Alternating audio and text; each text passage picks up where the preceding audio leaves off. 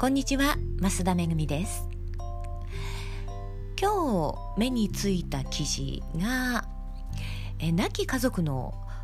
LINE アカウントが別人のものにっていうね記事でしてえインターネット上のそういう個人のアカウントの問題についてお話ししてみようかなと思います。私たちはこうして日々ブログやね SNS に書き込みをしているわけで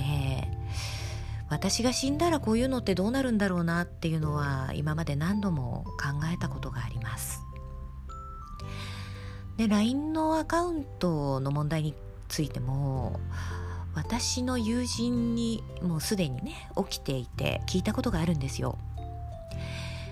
家族が亡くなって何年か経ってからいきなり LINE に現れたんですって。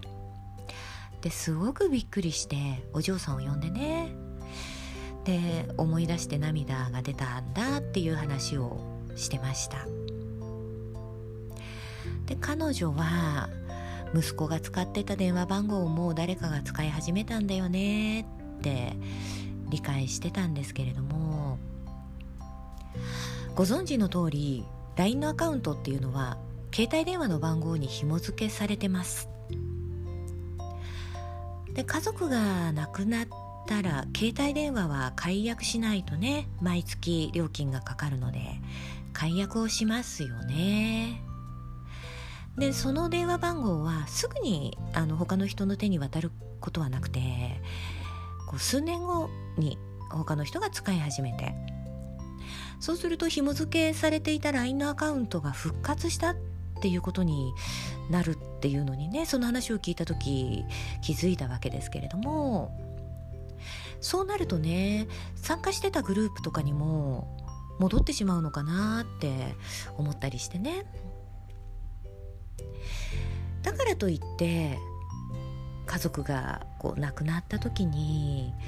LINE のアカウントを削除するとかって多分気持ちの余裕もないですしログインできるのかな？ブログとか SNS もそうですよね。ID とかパスワードっていうのはあの家族にも多分教えてないものになりますからね。で Facebook だけはあのツイートアカウントにできる人っていうのをね指定しておけますけれども私はまだやってないです。で本当人っていつ死ぬかわからないですしね。もし私が「余命3ヶ月です」って言われたら今使っている全部のアカウントを整理するかなって考えるとねしないと思うんですよね。孤独なね闘病生活の中で SNS での交流だけがね楽しみになるかもしれないし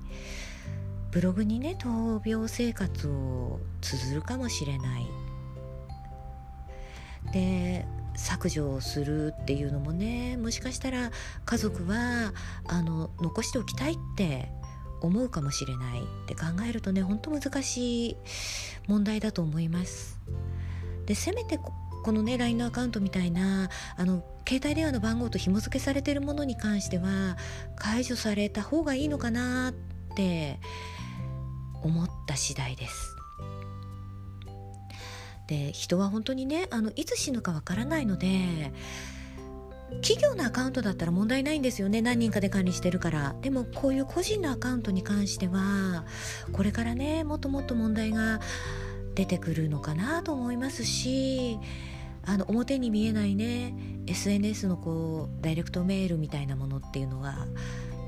まあ、家族に見られて恥ずかしくないようなものにしておきたいなとも思いました。は